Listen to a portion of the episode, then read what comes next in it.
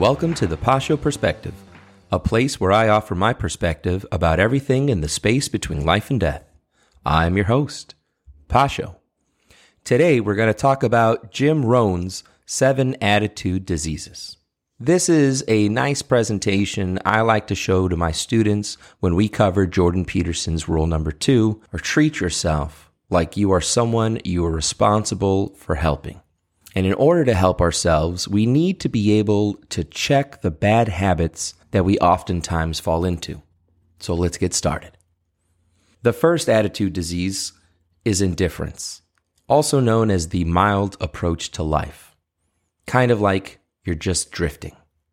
And as I love the way Jim Rohn puts it, no one has ever drifted to the top of a mountain. You have to try.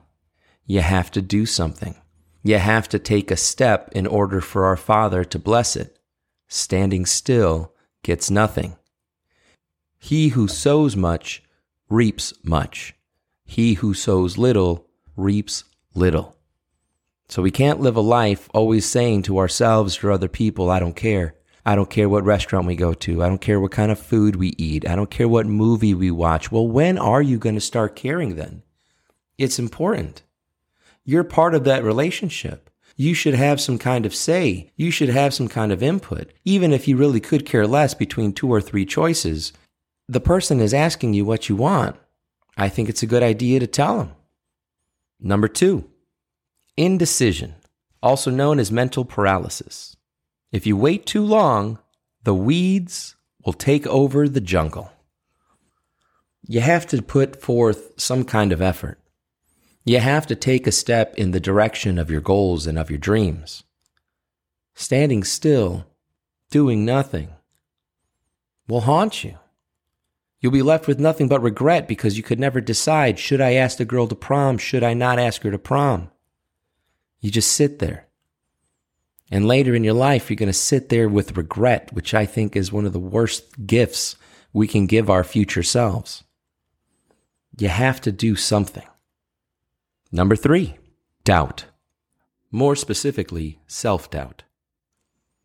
You need to become a believer, is what Jim Rohn would say. Believe in yourself.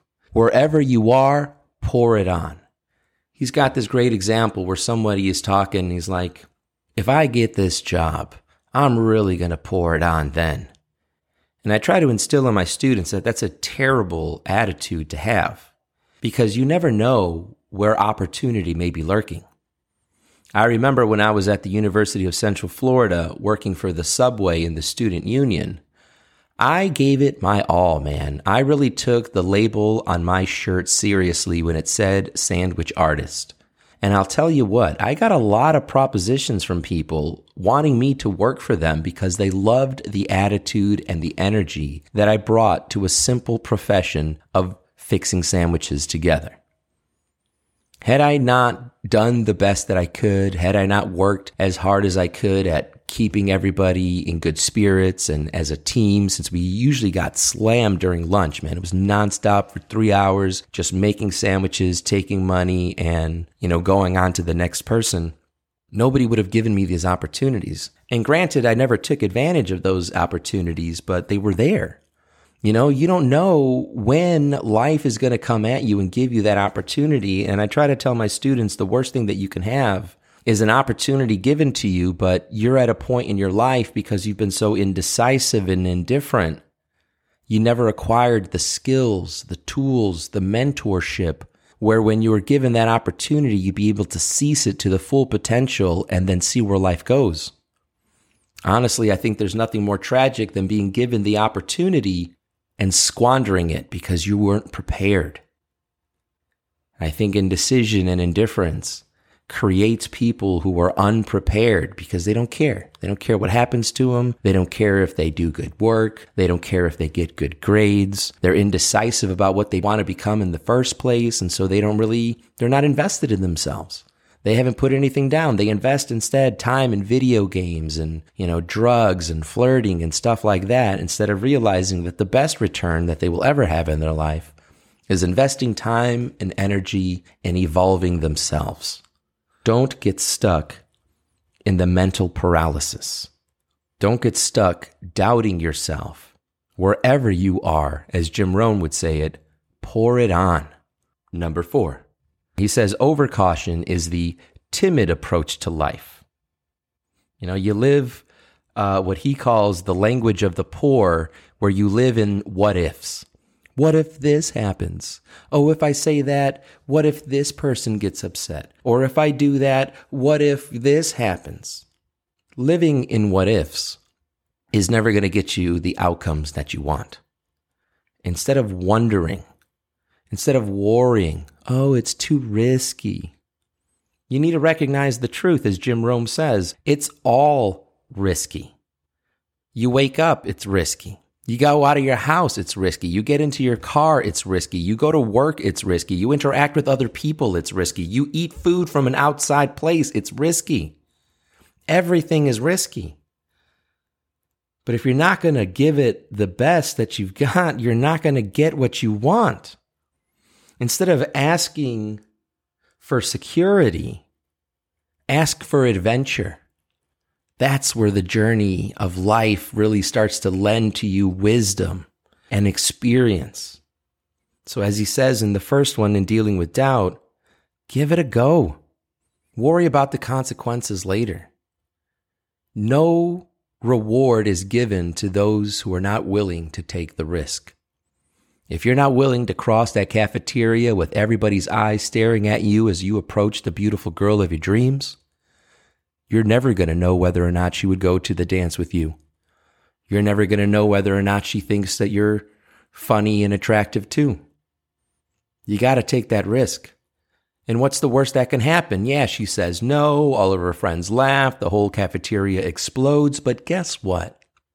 You no longer have to spend the rest of your life wondering what would have happened. You can cross it off your list and say, I gave it a go. It's her choice too. She gets a say in it. She's not interested in me, but I'm not going to be 60, 70, 80 years old looking back at this moment and wondering how would my life have been different if I took a risk? If I just walked across to that girl that I always thought, you know, would be a great girlfriend for me and just asked her, do you want to go out? Don't be too overcautious. The cost is too much.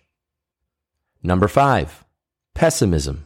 Your lives are affected by the way you think things are.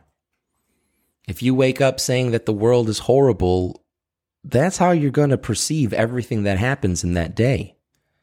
Instead, how about waking up and saying, today is going to be a great day? And with that attitude and that energy, you'll see you're going to be more prone to attract positive energy and things in your life than you would condemning everything in the world. You can't see the glass as half empty. You should really recognize the reality as my father, who was once a science teacher, had a shirt that said, the glass is always full because where there is no liquid, there is air. So there's always something there. Change the way you think. The way you perceive the world will change your attitude. Your attitude will change your behavior, and your behavior will change your outcomes. Believe things were good. Believe that you are here and meant for good things, and good things will happen. Number six, complaining. Jim Rohn calls this the economic cancer of the bone, where you complain about everything. You know, he, he uses the example of the chosen people in Old Testament time who were saved from the Pharaoh by Moses. And as soon as they crossed the Red Sea and started making their hike towards the promised land, they started complaining right off the bat. It's too hot. It's too far. The food is too cold. It's too salty. It's not good. The leadership is lacking. How much time is this going to take? To the point where after 40 years, they never made it to the promised land. Which I think it's hilarious because Jim Rohn says it teaches us two things complain enough and you lose your life. But it also shows that even God Himself has a limit when it comes to complaining. Remember, guys, at the end of the day, this life, the air we're breathing, the heart that we have inside our chest that is pumping, it's a gift. Don't take it for granted. Appreciate the limited time that we have here because life is both short and long, depending on our purpose. Do you really want to make your life a hell? Make it even worse and more painful and more of a struggle than it already is? Jordan Peterson would say that all you're doing is giving yourself stupid, unnecessary pain. Stop complaining.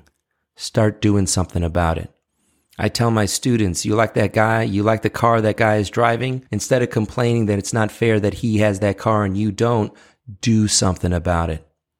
Get that education, pursue that career, get that money so you can get whatever you want. Instead of complaining about it, do something. And last one, number seven, is worry. And I can't tell you how many songs I've listened to throughout my life that all deal with worry. Worry, worry, worry, worry. Sometimes I feel like worry is my only friend. You know, even Ray LaMontagne understood. Worry is going to get you nowhere worry in health, worry in social problems. You know, yeah, life isn't easy, but it's worth it. And worrying about what can happen is going to prevent you from being what you want to be. So instead of worrying about what could happen and again living in the what ifs of the world, go out there and do something. Negative is normal, it's a part of life. You're going to have negativity.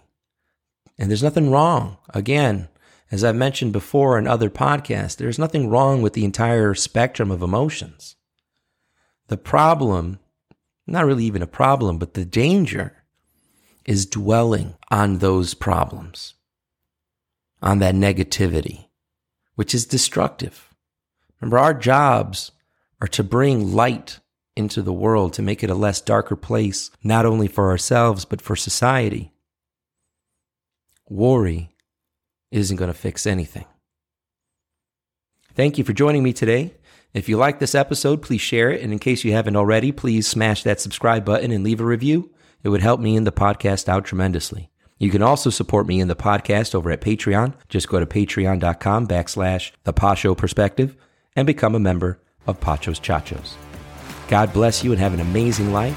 We'll meet again next week where I'll be discussing Jordan Peterson's rule number three. Until then, take care.